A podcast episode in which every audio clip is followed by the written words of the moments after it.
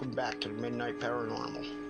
I'm going to call this episode The Wedded Couple. On this episode, I'm going to talk about a local story.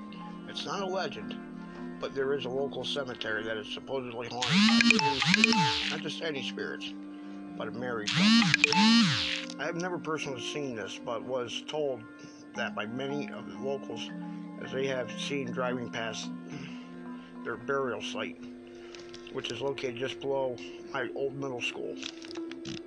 You can see many of the headstones from the inside of the school. As a matter of fact, many of the locals passing the graveyard have seen each married couple either standing alongside or in front or even behind of their graves. Here soon I'm going to do a video for that to see if I can catch anything.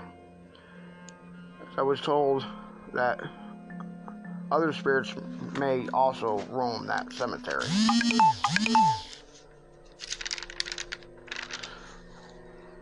Well, I hope you enjoyed this episode of Midnight Paranormal.